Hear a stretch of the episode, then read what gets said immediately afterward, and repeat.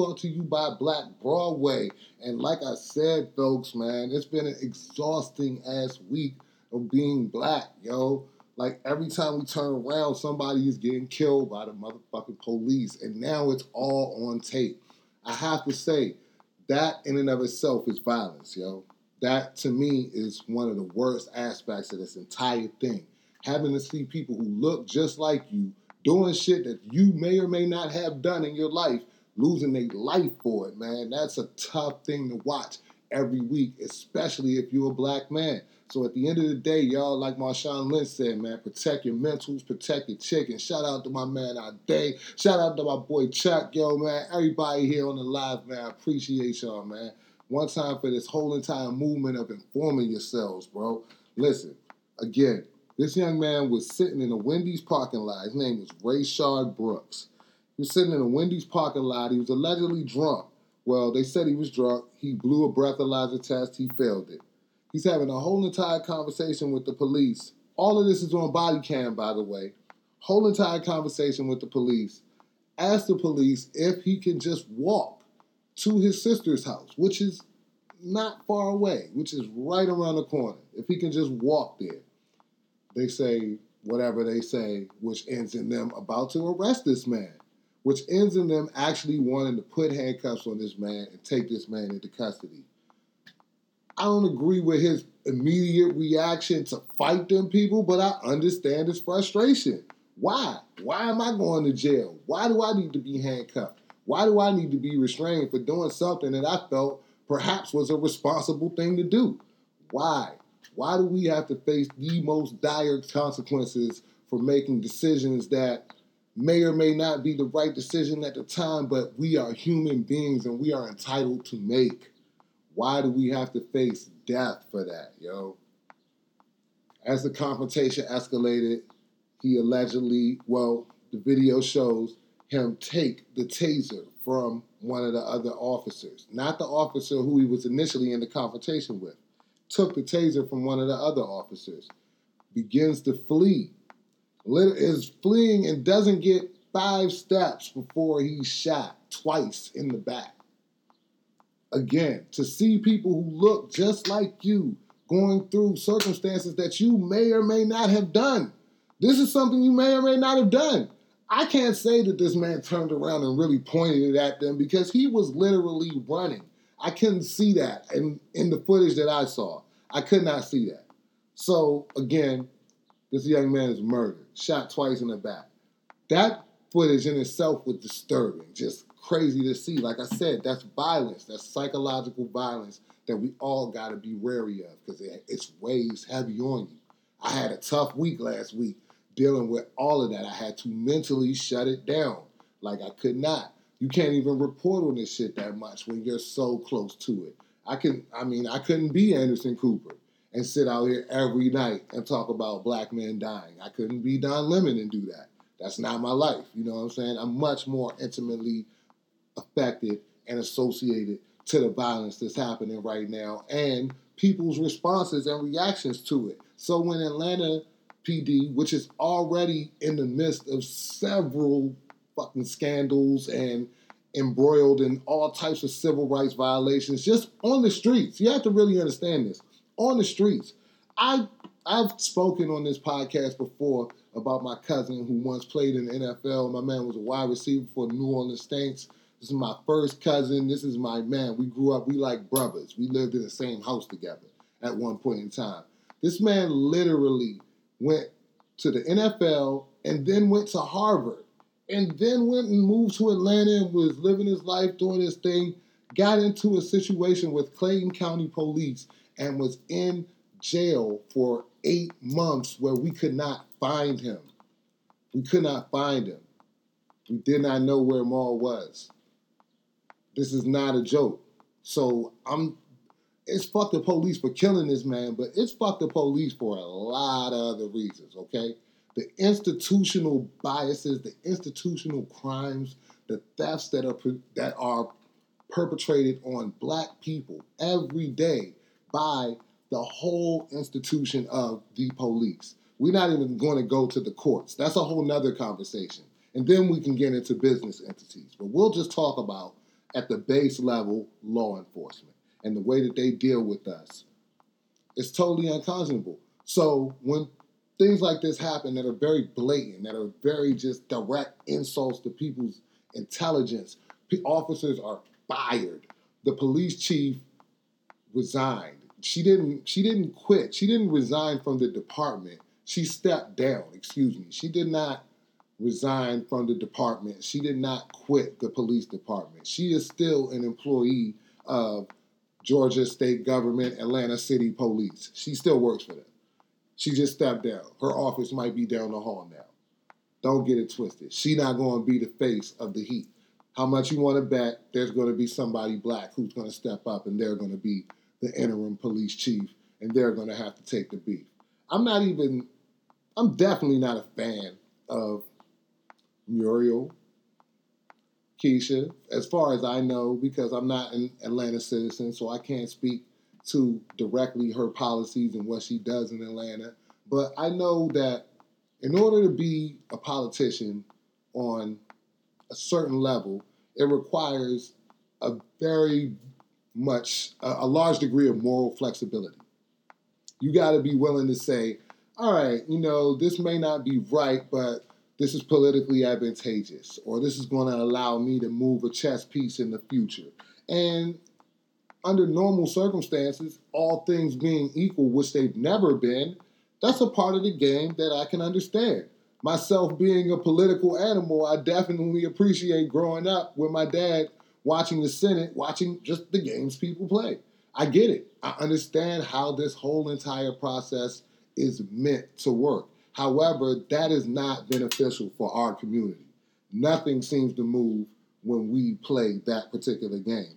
And even during this entire situation of political uprising and unrest and vocal, vocal calls to make some very sharp, precise actions to prevent the just the flat-out killing. We're not even talking about mistreatment. Just killing of black people. There has been, the response has been an uptick in killing. An uptick in killing. It's something that we really have to think about. It's something that we really have to talk about, especially in our community, because violence begets violence.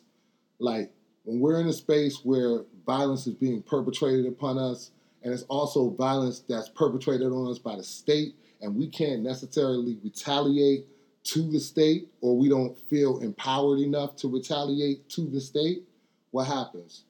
This shit goes internal, and, and we kill each other. We kill ourselves. I've been noticing in Washington, D C over the last two weeks, I think there have been six, at least six women, and six women and transgendered individuals that have been murdered in Washington, D C in the last two weeks. That's insane. Like, that's insane. Like, the, the violence that's being visited on our communities, the, the violence that we're inflicting on ourselves is in no way helpful to having them to cease inflicting violence on ourselves. The level of brutality is, is too high.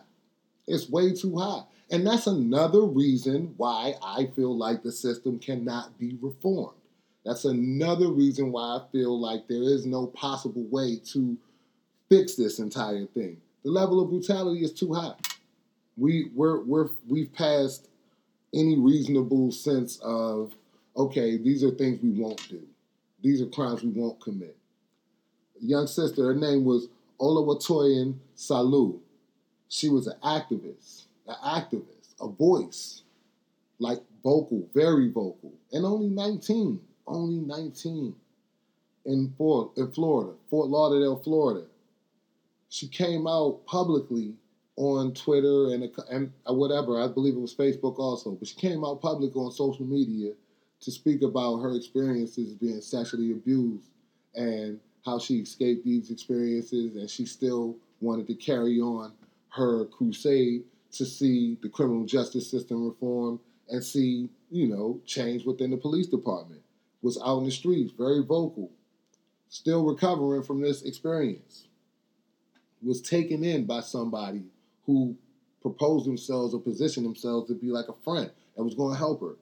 this person ended up sexually assaulting her and killing her. You know, her body was just found recently, I believe today, in uh, Fort Lauderdale, Florida. Bro, none of this is helpful. We cannot kill our our soldiers, our, our voices, our people who are guiding us in the direction of, you know, liberation. I got a homeboy of mine. He sent me a, a video where he talks about, like, yo, he showed me this whole shootout. I don't know if y'all saw this online. It's a whole shootout, like in, in Trinidad. You know what I'm saying? This shit happens in the streets. Whole shootout. I said, he said, yeah, man, like, see, we talking about, you know, police brutality, black on black crime, blah, blah, blah. We, what about us? I'm so tired of arguing with that whole entire viewpoint that is sickening. But I think the point has to be made, and this is the point that I made earlier. Violence begets violence. We live in a very, very, very violent society.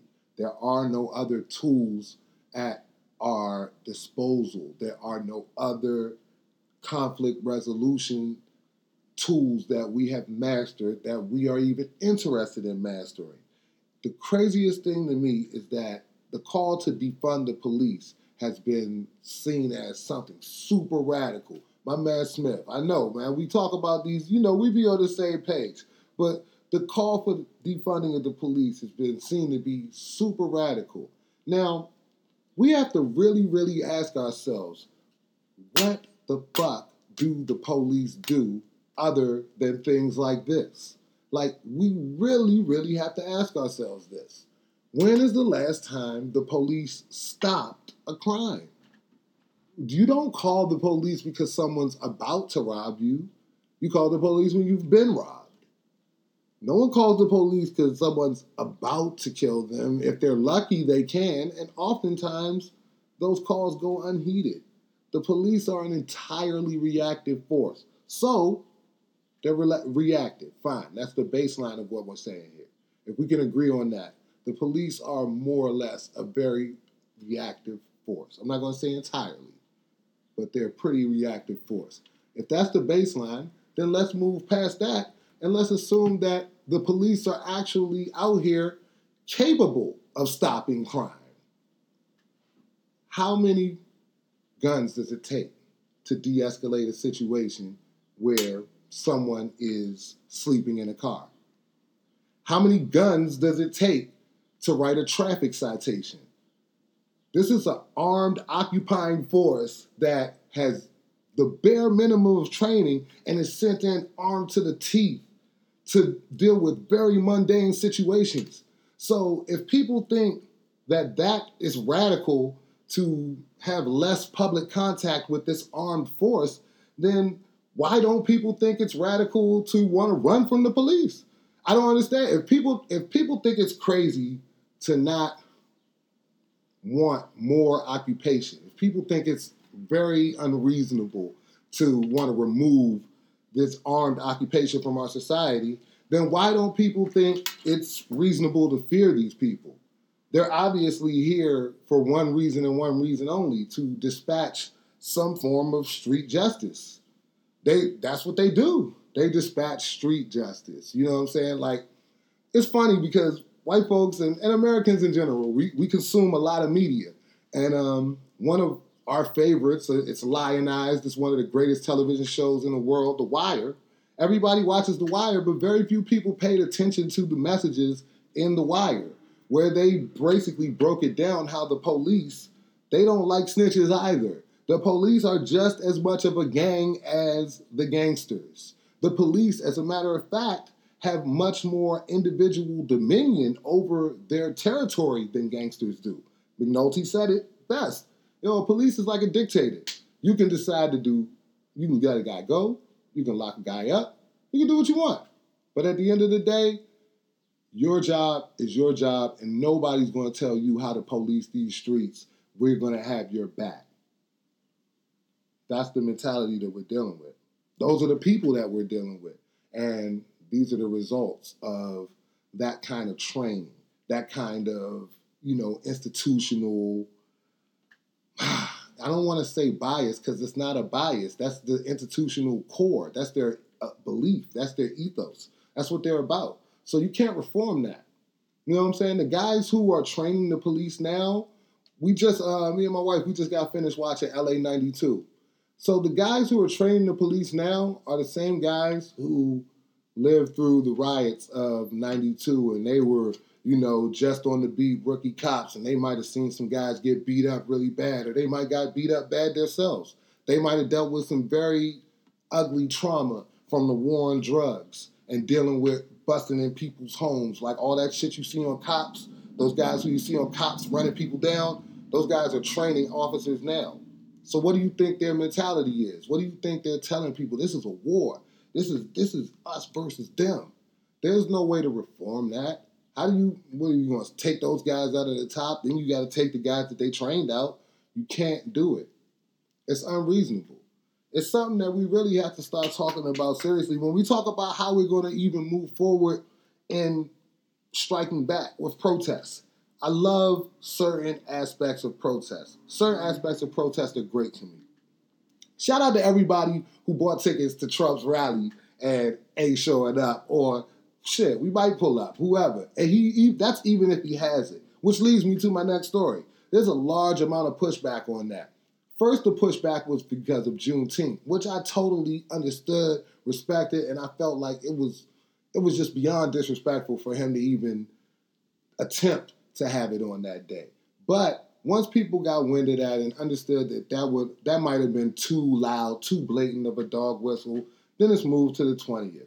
Now, the city of Tulsa is actually, they're kind of not interested in this. Like, Texas is having an, a severe uptick in COVID cases, and Oklahoma is right next door, right above it. You know what I'm saying? There's no reason to put, to want to put forty thousand people in a room. But like you say, Smith, this man is a clown, and clowns need a circus. Like, you ever see a clown just by itself? Nah, that shit's not, that's not cool. That's scary. You know what I'm saying? When you see clowns, you need to see clowns in the circus. They need to be surrounded by all the hoopla, all the other clowns, all the, the you know, the pyro and all of this shit. So what he's going to do is make basically a spectacle out of potentially making hundreds of Americans sick, or at least contributing to the community spread, which just drags this whole COVID thing out. Meanwhile, while we're dragging COVID out, COVID unemployment checks and COVID unemployment benefits will be coming to an end very soon. Like, the program that has provided that extra six hundred dollars per uh, check for COVID unemployment is scheduled to run out of money in the end of July.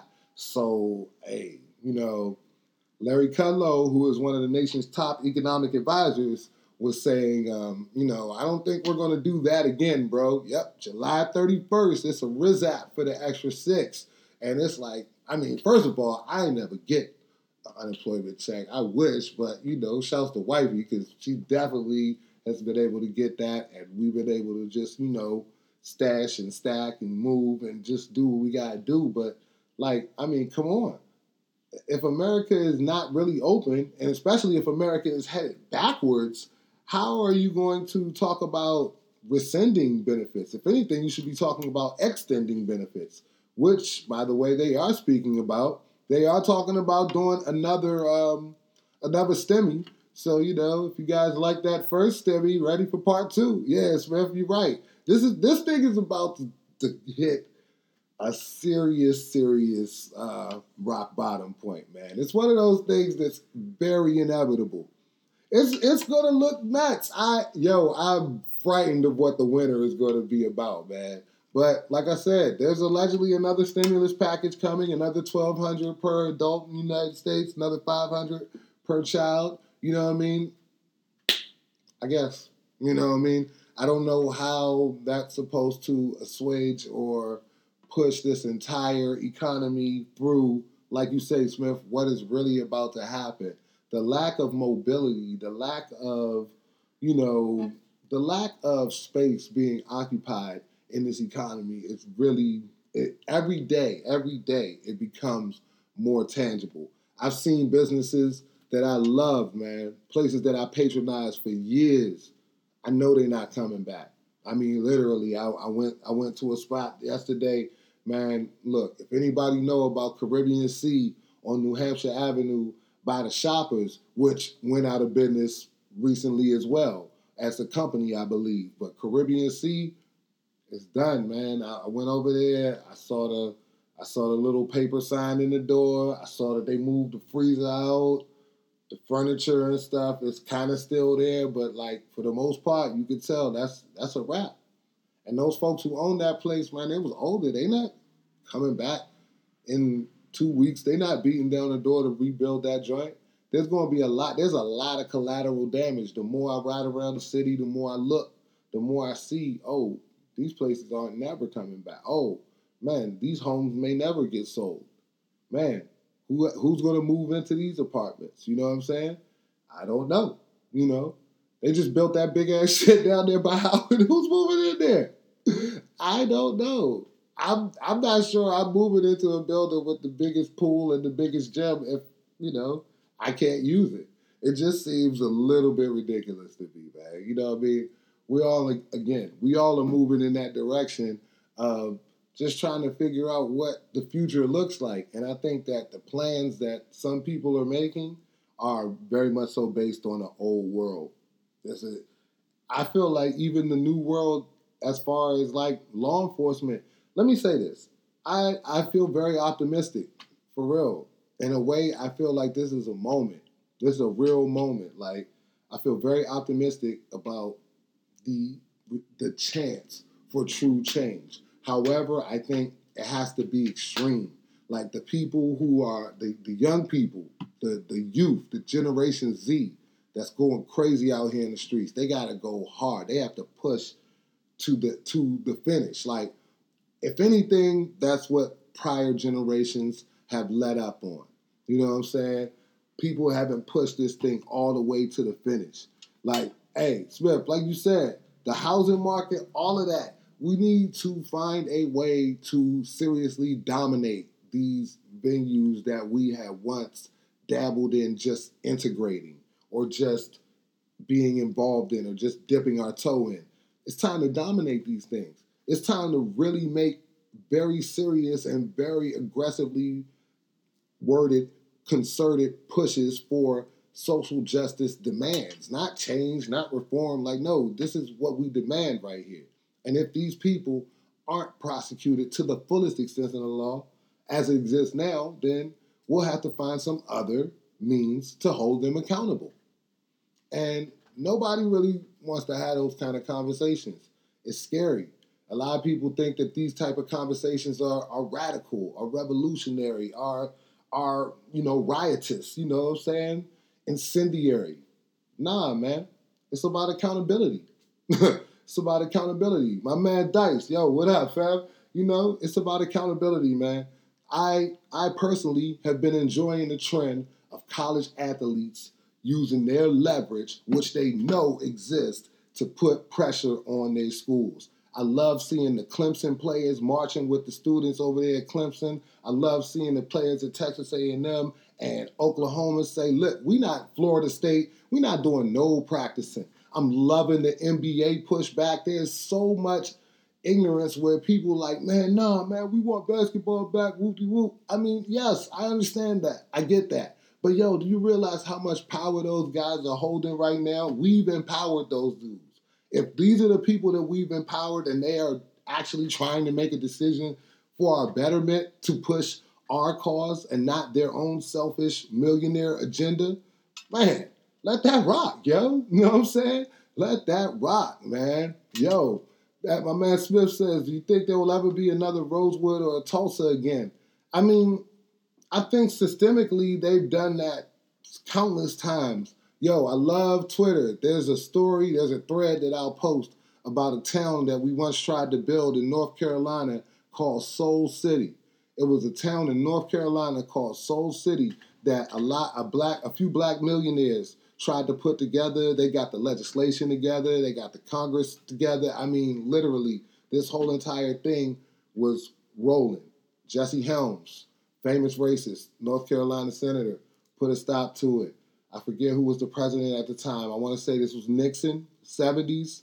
Look it up, fam. Soul City. Yeah, they they did. They've done a lot of things to eviscerate like black strongholds. You know, shit.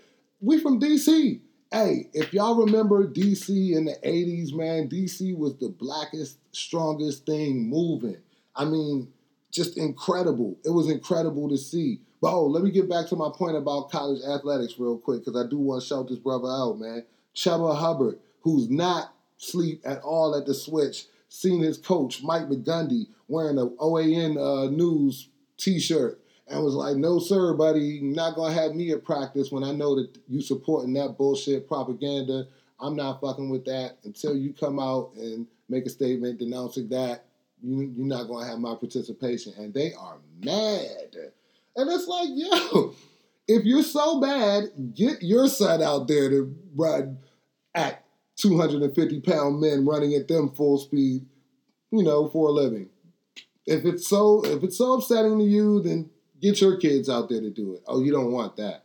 You know what I'm saying? One, they're not good at it. And two, you know what I'm saying?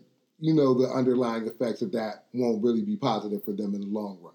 This is an entire psychology that we have to attack. And you got to start by attacking it at its most base points, at its most base vulnerabilities. They love these sports. They would cry, fam, if Oklahoma State turned into a trash program and Alcorn State was the shit. Southern University, Prairie View A and M was rocking big. Grambling was a legacy program. They wouldn't understand how to move with that. You know what I'm saying? Those type of things right there, that's a different way to strike back at the system. Different way to strike back at the system. But back to your comment about, you know, these black towns, these black incorporated cities. A lot of those exist. Ah, man. A lot of those exist, man. And and those type of things, pardon me, those type of things, those type of places, not only do they exist or have existed, but they've been plotted against for several, several years, for decades, y'all. For decades, people have plotted against these things. So it's, it pays for you to pay attention, to do your history, because as one of my favorite authors, favorite prison abolition activist said, history is not necessarily instructive because it's a blueprint for future activities. It just helps us ask better questions. When we understand the past, it helps us understand questions better. It helps us ask better questions so that we can move forward.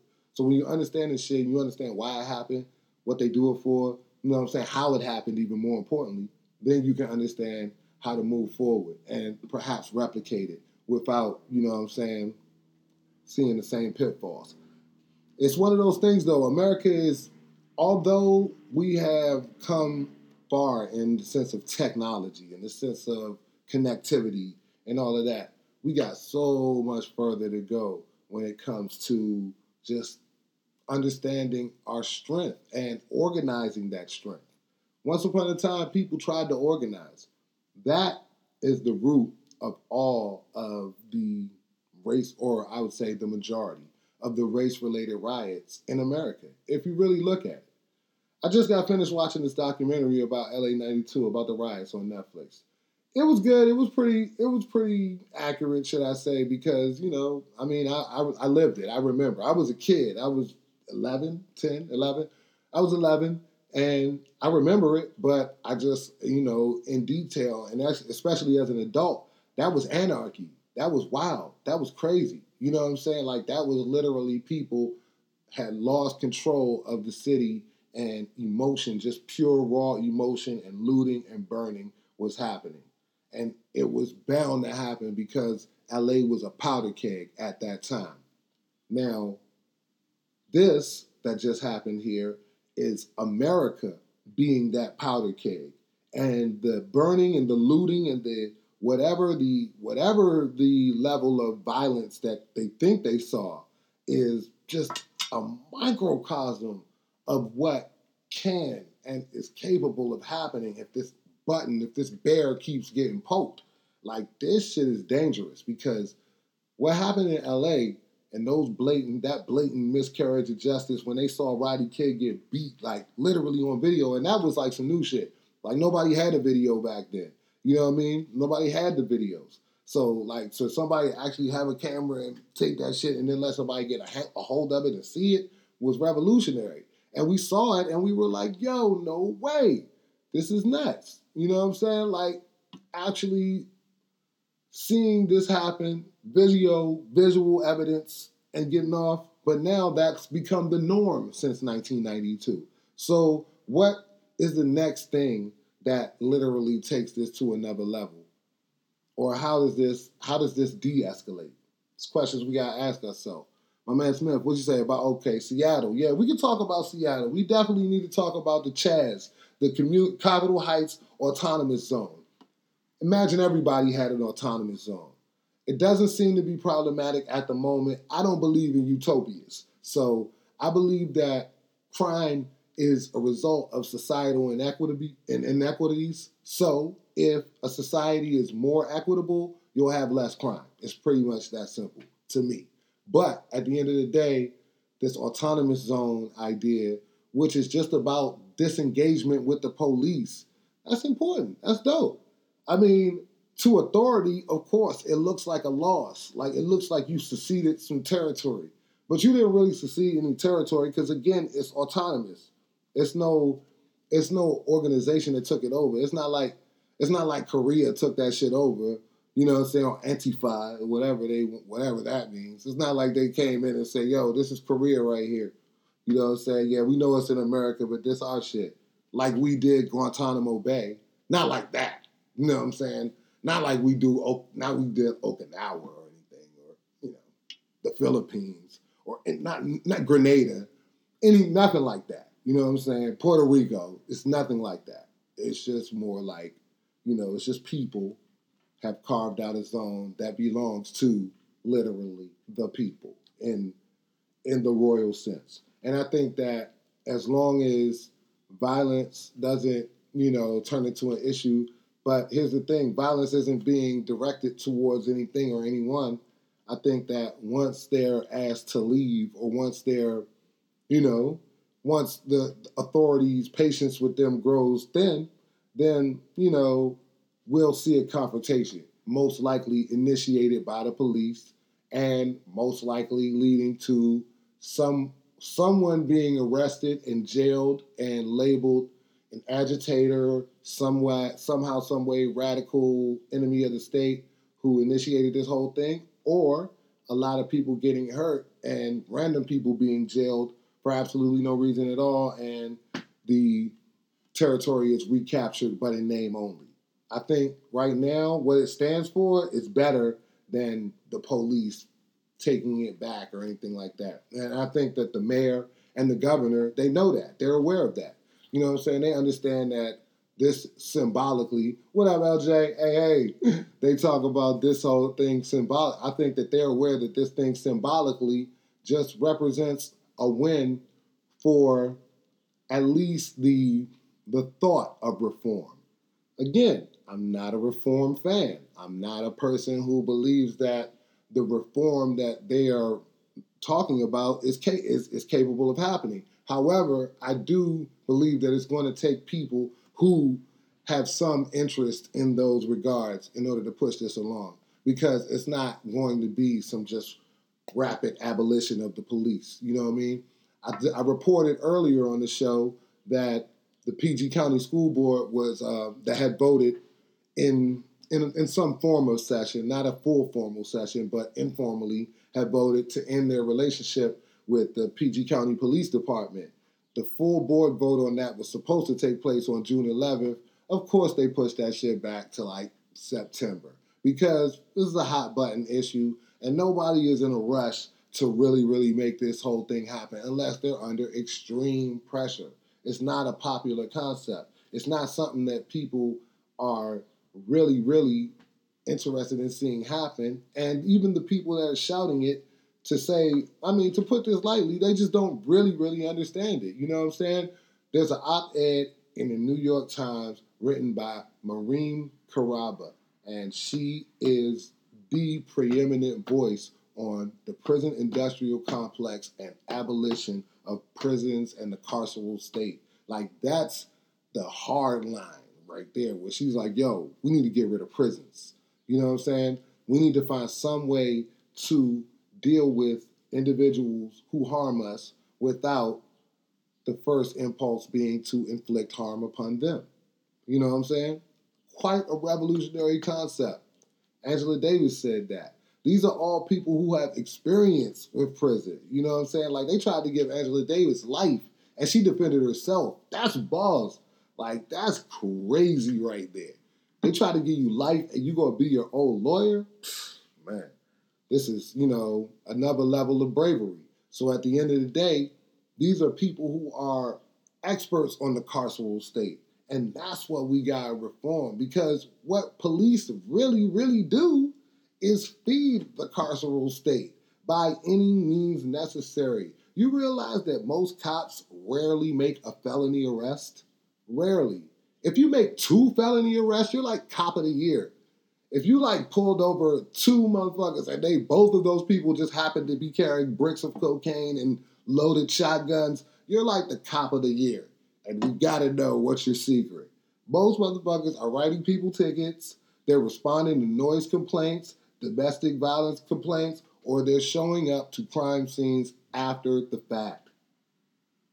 An entirely responsive force. So when they come out, don't think that they're coming out to stop crime.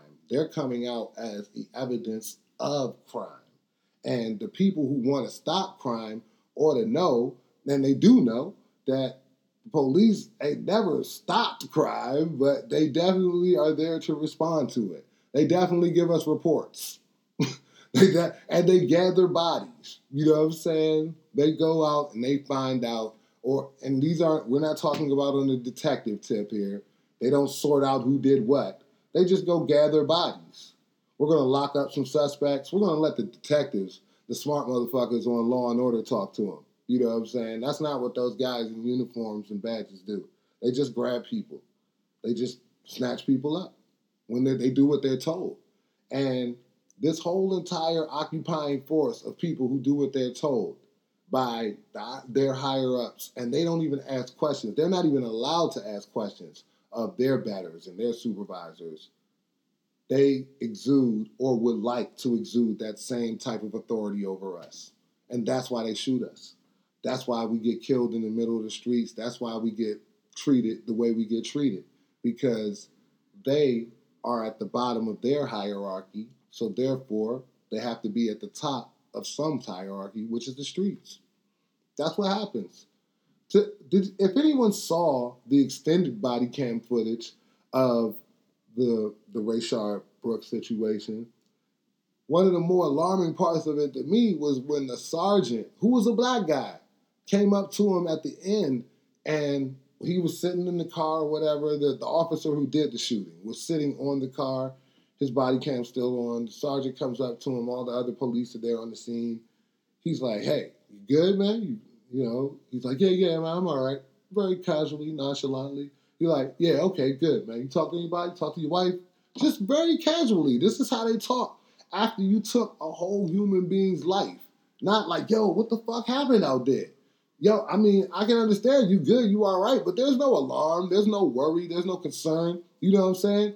To the cop who shot him credit, he said, yeah, what what happened to Mister Brooks? The, the sergeant said, yo, man, don't even worry about that. I don't, I don't know. We, I'm going to find out. I'm going to let you know. But, you know, you good. You cool. We got you. That's the mentality that we're dealing with. That's the type of gang force that you're rocking with here. You cannot reform that. You cannot. There's, those people are taught to protect each other. They're taught that I'd rather be judged by twelve than carried by six. They taught that. You can't kill a police. Like that. That's not, that's looked upon as a very, very heinous crime. You cannot do that. That's not what people in civilized society are ever set up to believe is something that's, you know, within the realm of regular crime. Like, that's super crazy capital crime there.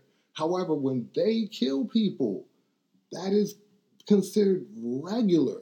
Like, imagine the disparity there is enough to make the people on the winning end of that disparity really have some, some lofty ideas about themselves. And that's what causes all of this friction. The idea of qualified immunity, which means basically that police officers cannot be prosecuted for crimes in the same way that other citizens can, because there's just an assumed immunity. There's an assumed quality of justification or qualification in whatever a police officer does. That's dangerous. You can't empower anybody in society like that. The president doesn't even have that kind of power. Governors, you know, senators, congressmen, they do not have that kind of power. They are fallible entities. The only infallible entities are the police, because in their mission statement is made very clear what they're here to do, which is protect capital, period. You keep the poors away from the non-poors. If you do that, you have reduced crime. Nothing that goes on below the poverty line is considered something that the police can directly cure or affect.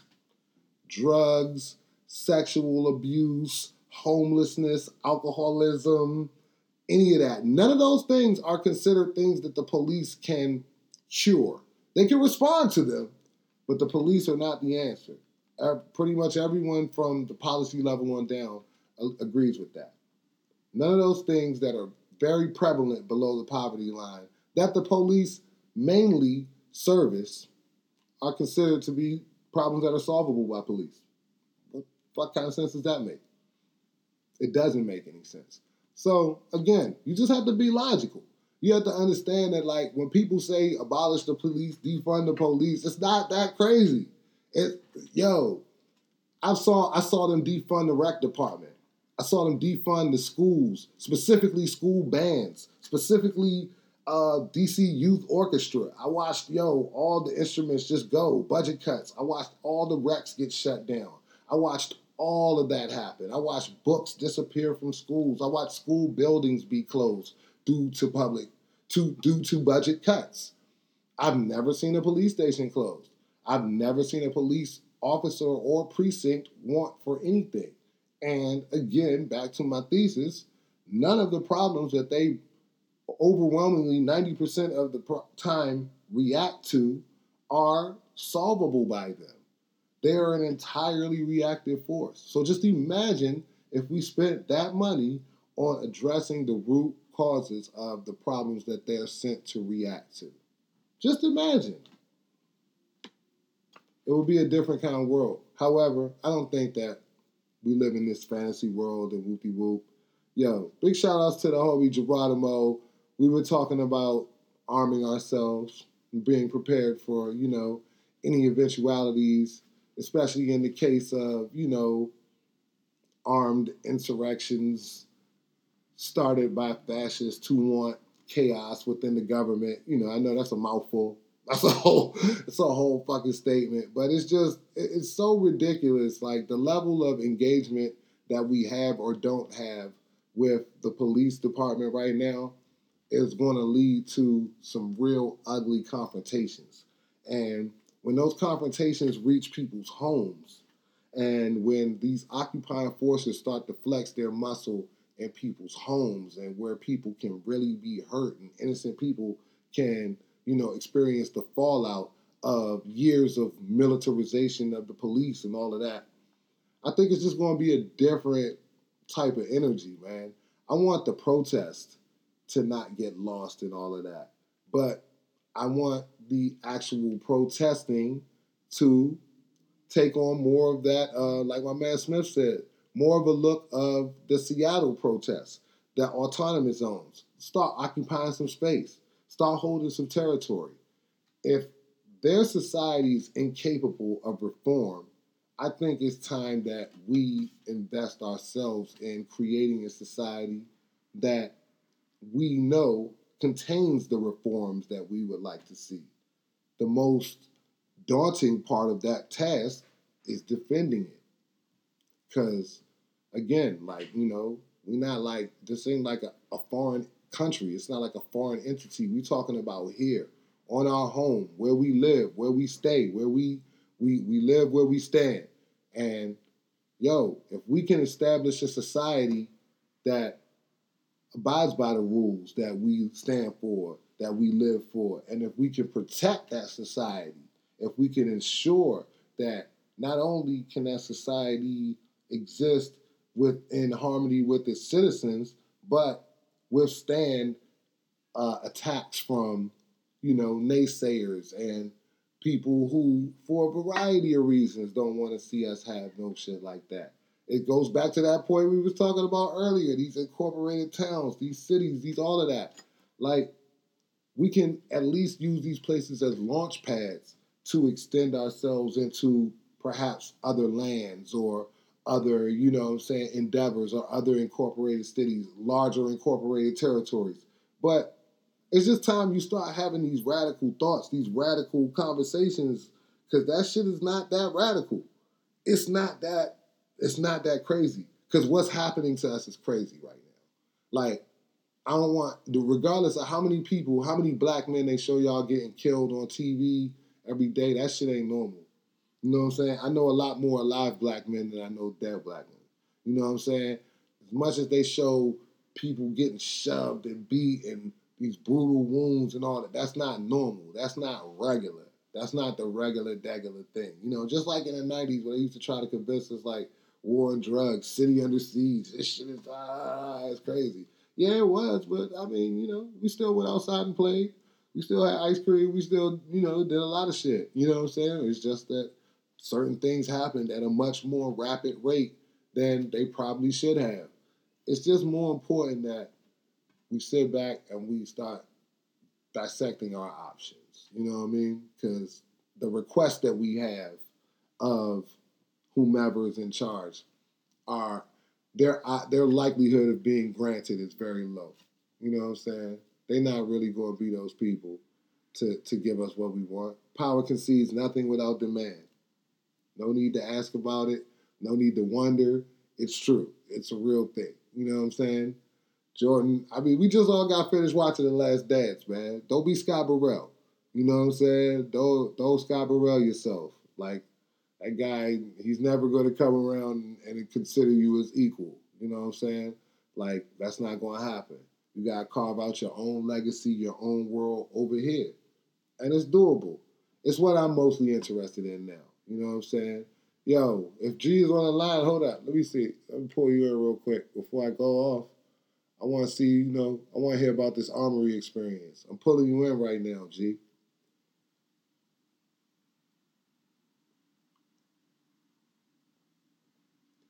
Bop, bop, bop. You're? What up, though? Yo. What up, though? All right. I'm cool, man. How you? I'm good. I'm good. I'm here in the flesh, man. Core reporting. You know what I'm saying? Talk to me about Wilson Brothers Armory, yo. Talk to me, yo. All right. So, um, how was the experience? Yesterday. Okay. Um, like I told you, I was going to do the um the firearms training with Wilson Brothers. I know you got yours coming up in a couple of weeks. Right. Um, it was good. It was it was more than what I even anticipated it being. Okay. Um, the actual shooting part aside. Okay, okay. Um, so it was that, definitely that, it, there was there was definitely some shooting. Yeah, absolutely, absolutely. Definitely at a private range down, they way down in Indian Head, Maryland. Okay, if you're familiar with Bryan's Road or Lamont's mm. nightclub or any of that? Mm. Most people aren't. That sounds like but, that. Uh, what's that? two ten straight out off two ten. All the way, all the way down. You cross the the P G County, Charles County. Borderline okay. in the Charles County. Okay, you know it's in I mean? Charles like, County. Okay. The Occoquan, if you could take a boat and then hop back into a car, you could get to the Occoquan in probably like thirty minutes. Okay, okay. From where, from where that is. Southern but, um, Maryland. Anyway, mm-hmm. anyway, um, the shooting part aside, um, the information, the education, that mm. was what really got me. You know, I learned so much, especially when it comes to um, concealed carry. Um, for anybody who doesn't know, Wilson Brothers Armory is a, um, a black-owned firearms, firearms training business. Two brothers own it. And um, cool guys, cool guys. Um, they split the group up, and the, the, the instructor I had, he actually works for D C government and mm-hmm. talked about how he goes into his office in a D C government building um, carrying a concealed weapon every day.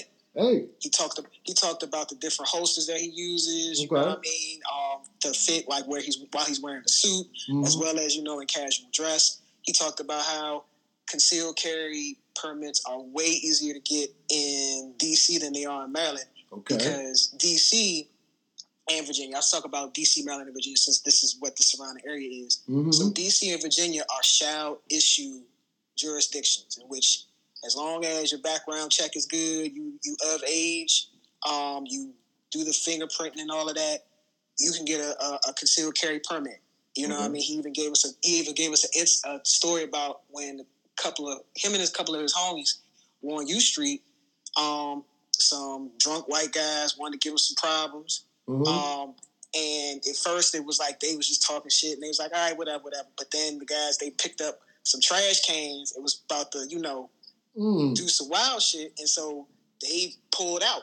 Hey. And then that's when the police intervened, because they they said it happened near Third District Police Station. Mm. And um, you know, but because they are card carrying members of whatever, mm-hmm. you know, they Damn got the right. concealed carry. You know, the police officers like good to go. Okay, you know, but yeah, Maryland, well, you know, famous footage yeah. of the D C police having to give a young man back his hair on the street. That's that's viral. Yeah.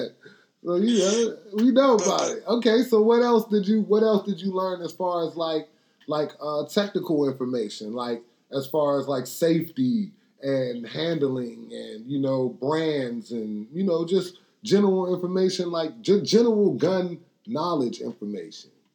Okay, so definitely talked about safety. Okay, and how um, even like while you're practicing with like you know position, holding, shooting. Okay. In your house to use, make sure you um Without use G B B. Dummy bullets. Okay. You're not you're not using, you know, live bullets. Make sure that you don't get, and then when you actually get the, the actual real bullets that can actually kill somebody, don't get the the, the full metal jacket bullets, because mm-hmm. those are the ones that'll go through your walls into your neighbor's house and kill them. Mm. Um, those are the ones that they use on the battlefield, okay. things like that. Okay. Um, you want to use the hollow, the hollow points and the needle, the needle the points and all of that, because those, you know, they'll just stop okay. once they make contact with somebody's body. Right. We talked about the area of the body that you wanna you wanna shoot. Okay. If someone's coming to attack you with the with the with you know in your home or whatever the case may be. Okay. They also talked about matching force with force. So okay. like how I told you real briefly about the incident they had on U Street. Mm-hmm. You know, if they had, if them white guys just came at them, you know, just with you well, know hey. fist up, they they couldn't have pulled their guns out. They right. had to just fight them off with their hands. Right. Because if, if they had pulled their guns out on and shot them, then okay. they would have been wrong. Okay, so did now, they talk a little bit about the laws? Trash can, when they picked up that trash can, that's now considered um, assault with a deadly weapon. Right. Okay. So now you are in your right to pull out a firearm. Okay. So do they talk about the laws and different laws in the ju- in jurisdictions as far as like, you know, ownership? And, you know, I, I heard you talk about carrying, but yeah. let's just talk about like straight up ownership and registration. Did they run okay. down this? And I love the fact that this is black owned too. So did, first of all, just culturally, did it feel good? Did it feel, you know, like welcoming, you know? I'm a- I'm going to tell you how serious it was. It was a couple that came down, young black couple that came, drove all the way from Gaithersburg right. just to attend this. Okay. Because okay. it was black owned. No doubt. And so it was it was really dope to just see people um, from all around D C and Maryland come out to this. All right. Um, and everybody was black. Okay. How many were, how many how many people? Um, I'd say it was about forty people total. Okay. But they do the whole training outside, so, you know, anybody that's concerned about the spread of COVID nineteen, you know, you're okay. out there in the outdoor space, so gotcha. You don't have to worry as much. Okay, okay, outdoor range, you know, good, good, you good. Know, um, oh, what okay. else? Um, we were talking about like ownership just, and registration, though. Like, did they give you, like, any information about how you can, you know, register, what weapons you can acquire with different licenses, so on and so forth? Yes. Okay. Yes. Give me a little bit of so, that, what you can remember. So in Maryland and D C, that's where you need your handgun permit. H Q L. In Virginia, you, you don't need that. Okay. You just have to pass the background check when you go to purchase the gun and be of age. Okay. But so what qualifies D C as a handgun? Just handguns, or we talking about not assault rifles, but, you know, rifles, semi-automatic not, rifles? Not not rifles, not shotguns, no, nothing like that. Okay. Just, you know, straight up, you know, holding your hand. Okay. Like, okay, gotcha. Really, handgun. But you know what I mean? Yeah, like, no doubt. Mm-hmm. Handgun. You know, something that you can you can tuck away real easy. Okay. You know? Okay. Um, so you need a you need a permit for that. You have to go through a training course um, mm-hmm. in D C and Maryland mm-hmm. for that. Um, which if you they were like, look, they had people. Like I said, there were people there who lived in the city who were residents of D C who were at the train as well. Okay. Um, it's got to have a minimum of four hours in order to do that to okay. get that. Um, then you go get your your fingerprints. Okay. Um, you actually told me about a place over in Temple Hills, Sacramento yeah. Heights. They are, on the website, there. They have a whole entire list of all the places you can go to get your fingerprints in Maryland. You know what I mean? Yeah, so, yeah, yeah. Okay. And so um, they talked about that as well as um, what else they talk about? Um, you know, on um, ways to um, store your um your Weapons. firearm in your okay. house. You know, yeah. especially if you have young Safes kids and, and things like that. Safes and lock boxes and stuff like that. Okay. Nah, that's mm-hmm. real. Okay, good. They hitting on all the key points. You know what I'm saying? Yeah. So, mm-hmm. so it's Wilson Brothers Armory, right? That's what it's called, yeah. right? All right. Yes. So, do they do sales too? Yes. Okay. So when it came to when, so here's we just get to the fun part. When it came time to start shooting, so you had mm-hmm. the range. What kind of guns did they have out for you to handle? What kind of stuff were they trying to get you familiar with? Just starting, because I'm assuming that everybody's a beginner coming in, right? Um, no, there's some people who, like, there was one woman, she already had tactical training before. There's a couple people who had already been in ranges and whatnot, okay. you know, or they just, it's just been a long time since they shot some guns. And there were also people who, well, this was their very first time shooting a gun. Okay. You okay. know, so it, it varied. Okay, but so what did they have out there for you? As far as the, what we used, it was a, um, it was a Smith and Wesson two point oh. Okay. Which comes highly recommended by them. Okay. As as well as the um the F N. Oh, yeah, is y'all out there busting F Ns? Okay. Okay. Um, they, has... they talked about price and like they, they were like they were very adamant. Do not buy a gun that costs under four hundred dollars. Yes. No. No Caltex. No. Please. No, no high points. Jam, no. Break, none of that bullshit. Yo, that's so key. Oh, I'm glad. And, I, like, again, culturally, like, it's important to have black folks that's communicating these messages with us. Gee, I got fifty-five seconds left. Stay right there. I'm going to bring it right back on the other side. All right? Okay. Hold up. Right. I'm coming right back. All right. Yo, thank y'all for tuning in. Black Broadway Core Report. You know what I'm saying? Look, I got fifty-five seconds left on this one. I'm coming right back on the flip side. Yo. You're having this conversation now. You want to get armed? You want to get ready? Let's get ready. Because it's all happening. It is all happening right now.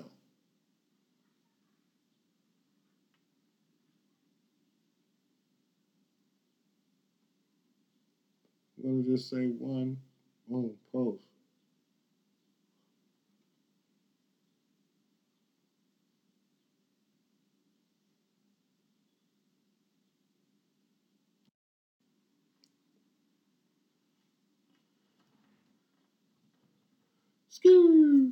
Back. Alright. Now I just want to finish this combo with Geronimo, man. I gotta get my timing better on my live sometimes. But I want to finish this conversation with Geronimo, getting this H Q L thing together. Listen, that's very valuable information right there.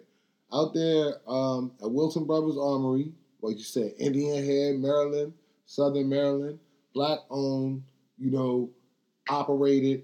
Helping everybody understand how to perfect, pardon me, effectively defend themselves. Effectively, professionally, and safely defend themselves. Gee, I'm about to bring you in right now. All right. Boom. Touchdown. Oh, why are you not doing it? Okay. Hey, hey. Back. All right. We back. Yeah. Okay. So again, so okay, so you were telling me about the weapons that they had out for you to work with. Okay. So you got the F Ns, uh, you had the two point oh, and yeah. what else did you have? Wow, Calabash T, what up, um, though? Hmm? what was the other one they named? They named another one. What what they did say is do not get a Ruger three eighty. Okay, Ruger three eighty. Don't okay. get that. He said, okay. don't get that. Leave it alone. Mm-hmm. Um, Doctor Senyata, I know that's you. Nah, Peace. No doubt. All right, boom, my bad. Okay, my man Baca in the house, yo. You know yeah, they said don't get the Ruger three eighty. Uh-huh. Okay, so when they're out there yeah. and they're instructing you guys, what are the main what are the main things that they feel like you should be looking for in a weapon, and depending on what are the main uses that they feel like you would be doing? You know, carrying, home protection, business protection, you know, what what yes. kind of things? Okay. So it's, I'm glad that you mentioned business protection, mm-hmm. um, 'cause that might be a loophole that you can use while even though your business is in D C, mm-hmm. because here's the thing with Maryland. Maryland is a may issue state when it comes to concealed carry. Mm-hmm. So that means you have to either be a business owner that's got monetary transactions, like for real, for real, not just like, you know, some little money here, money there. So like someone like yourself, right? Um, who, um, what else? Um, if you are someone who is in a domestic violence situation and there's actual reports that you can pull from the police department anywhere, and this is talking about if it ever happened. So okay. even if it's like, like at any point in time, at any point in history, right? If he was living in California, mm. get the police report shown because you like, hey, my attacker could come back and get me. Okay, you know what I mean? Okay. Um, what else? Um, you know, if you're um, if you're an armed security guard, things like that, of course. Okay. But definitely, um, it's not easy to get a, a, um, a concealed carry permit if you live in the state of Maryland. Right. So again, you as a business owner, even though your business is in D C, right. that you might be a loophole that you can that use. Be like, hey, I got to travel across state lines, and True. somebody might be following me. True. I don't know what's up. You know. So, so let me ask you this. I mean, I, I definitely feel like it's up to consumers individually to educate themselves as much as they can on the gun laws in their particular jurisdiction. But yes. how much of the course is educational in that regard versus educational in like just the tactical handling, loading, you know, et cetera, et cetera regard? I mean, The, the tactical part, as far as like loading and shooting, like that's actually much easy. It's a lot easier than you would think if you're someone who's had no experience with yeah. a firearm. Yeah, you yeah, know, no, like, they don't make them hard to use. Right, it's, it's, they're, it's, not, it's, they're we, not difficult. The, we spent more time on education and Q and A right. than we did on here's how you use the gun. This is what you're okay. supposed to do. Shoot it. This is how you so stand. They, they, so they didn't really discuss a lot about posture or any of that stuff, really. In a four-hour class, we probably spent thirty minutes on how to use the gun uh-huh. and thirty minutes actually shoot. Okay, okay. And the rest Maybe. of it, and the, and the, the other three hours, and the other three hours was all education.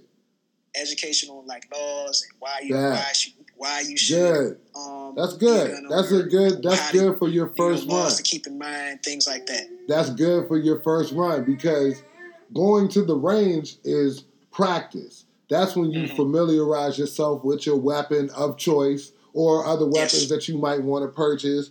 And, you know what I'm saying, getting those tactical finer points of shooting a weapon down. You know what I'm saying?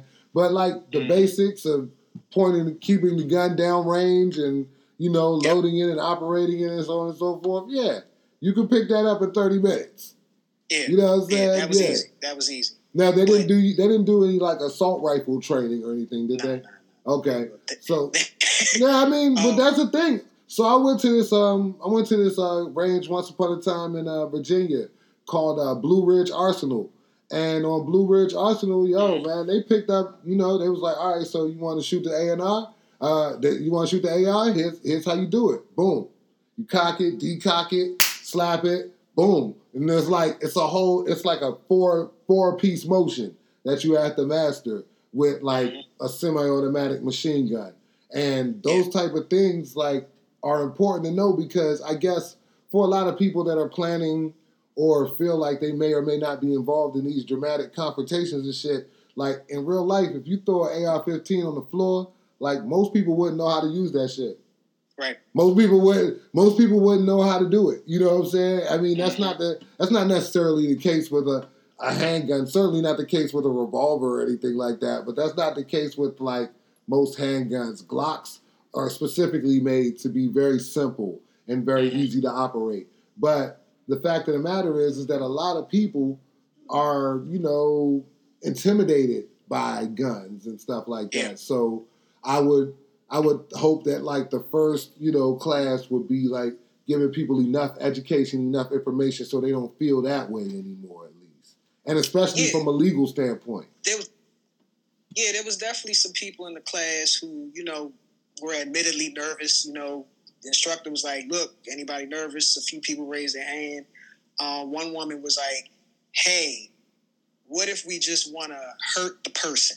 We don't want to kill them. Yeah, and so wow. the instructor, the instructor was like, well, look, I train so you know how to neutralize, meaning yes. take them all the way out. Yeah. But we, you, you know, we can show you how to, you know, shoot the shoulder, or shoot in the in the in the in the, in the leg or yeah. something like that. Yeah. But the whole time, the same woman, when we actually went to go shoot, she was like hitting the X and all right oh. here. She's a whole assassin out there. All up, like the head, like right here in the forehead. Like, yo, crazy. I thought Listen. you said you just wanted to hurt him. Look, she not, and in the moment too, and I will tell you, like, you know, squeezing triggers is, is, is something that's not difficult physically to do, but like at the yeah. moment, like of decision, you know what I'm saying? A lot of all that planning and all that shit really goes out of the window. So what they what they're saying is right. Teaching you to neutralize the threat is the most important thing that you could possibly do, for real. Like, hey, what up, yo? What yes. up? Biggie in the house. Yeah, but so when they talk about, you know, threat neutralization and stuff like that, do they offer any further training? Like, all right, so we got, you come through, you get your four hours or whatever. You know what I'm saying? Now you, you qualify for your H Q L. Is that, are you finished with, you know, your prerequisite, so to speak?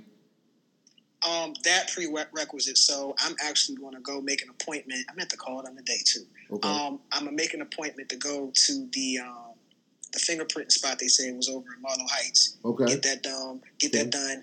Um, and then once I do that, they say, you know, call us, let us know you got your fingerprints. And then we're going to walk you through the application. Oh, so the, the armory is going to help you walk through it. Oh, yes. good, good. They, I mean, do they charge for that service? No. Nah, that's dope. That's nah. dope. Um, I also, I also. It is confusing um, on that website too. I, I have noticed that. You know what I mean? Yeah. Yeah, yeah. that's a lot of that's a lot of verbiage to get a gun or to register a gun or whatever in Maryland. You know what I'm mm-hmm. saying? Maybe in D C it's a little bit simpler. I haven't looked into it yet. It is. It actually is. And the crazy thing is, I think mm-hmm. what, why people think it was difficult is because the, the because of the concealed carry um, situation when that came about and that legislation was passed, um, or when it first was put on the table, there was so much pushback. Mm-hmm. But then it was passed, mm-hmm. and now, um, like you said, like like I, I like I was surprised to learn that it's easier to get that in D C than it is in Maryland. Mm-hmm. You know what I mean? Um, I did also while I was there. I well, you know, the demographic shift in D C does speak to that a little bit. You know what I mean? Yeah, mm-hmm. yeah. We we talked about that. For we sure. talked about that. We definitely talked about that. Mm-hmm. Um, I also signed up for um, the uh, the Utah concealed carry permit because that one um, you said has the most reciprocity, huh? Right, thirty plus states and Puerto Rico. Okay. Okay. Uh, and you and.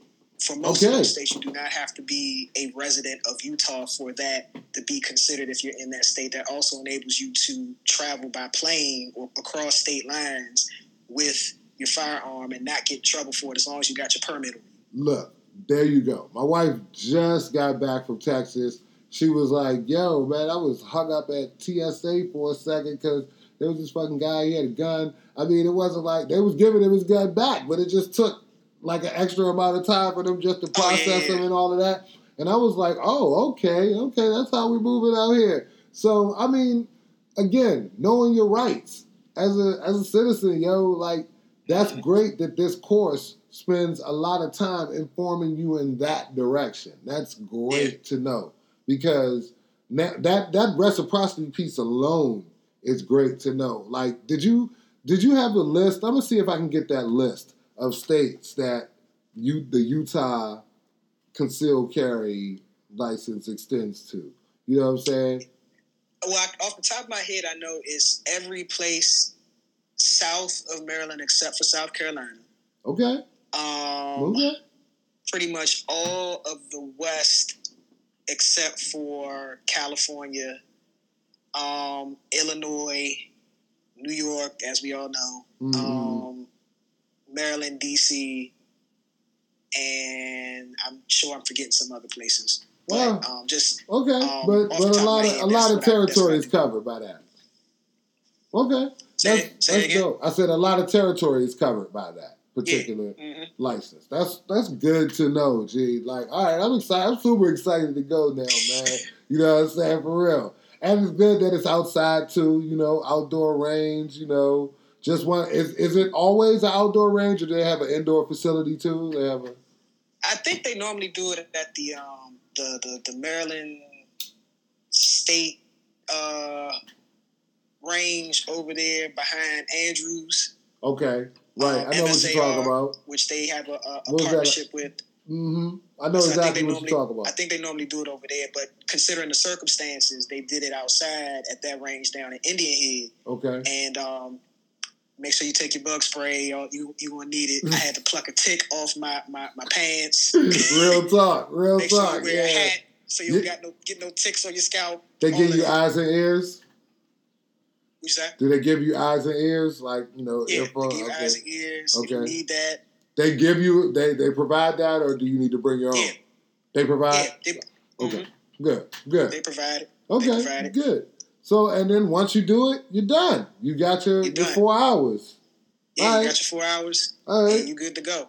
Cool. And it's good to know that that's a black-owned range and armory, too, because I would like to take my practice business to them, too. You know what I'm saying? Like, I'm not going to hold you. Blue Ridge Arsenal is the shit.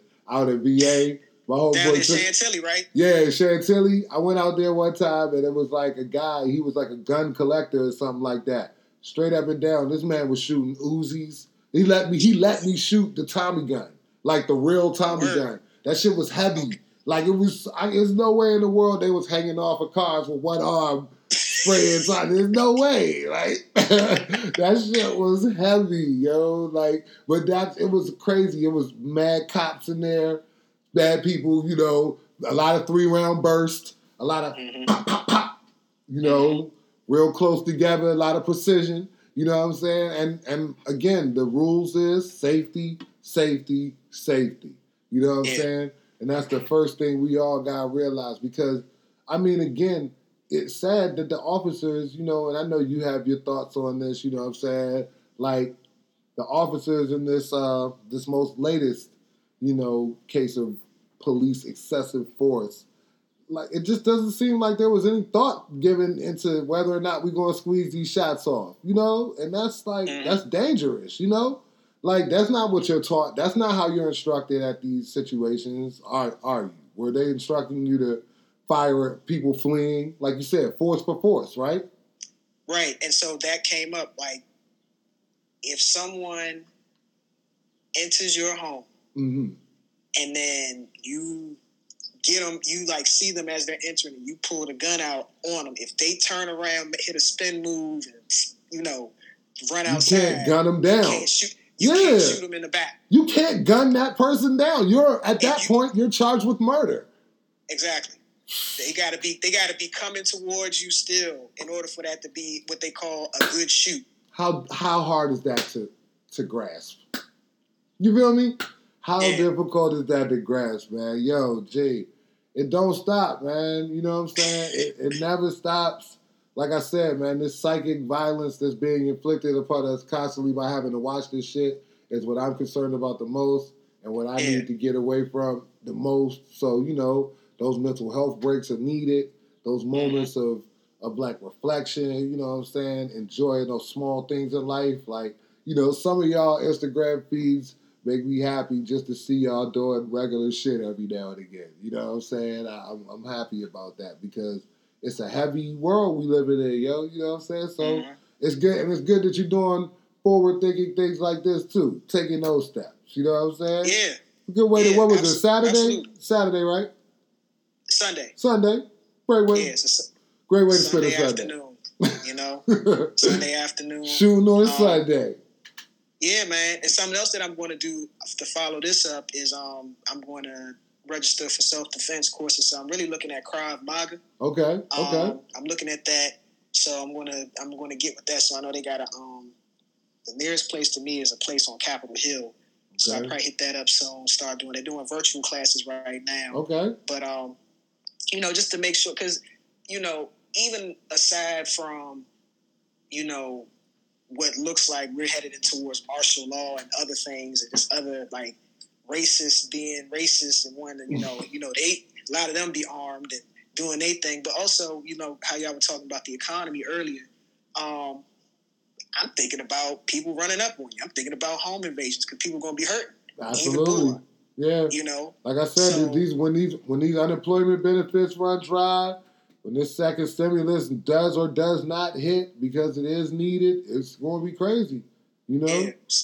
So you got to be prepared. You got to be able to, to defend yourself. And, I mean, mm-hmm. if you could take somebody down with your bare hands, you know, I'd much rather do that than necessarily yeah, kill somebody. But if I got to kill yeah. somebody, I guess I got to do that too. I mean, we taking, like I said, we taking a defensive stance, you know? We taking a mm-hmm. defensive stance on our future in America because we are under attack. So yeah. it's time to, like you said, meet force with force. It's time mm-hmm. to respond to the attacks that we've been subjected to with some equal force in defense. You know right. what I'm saying?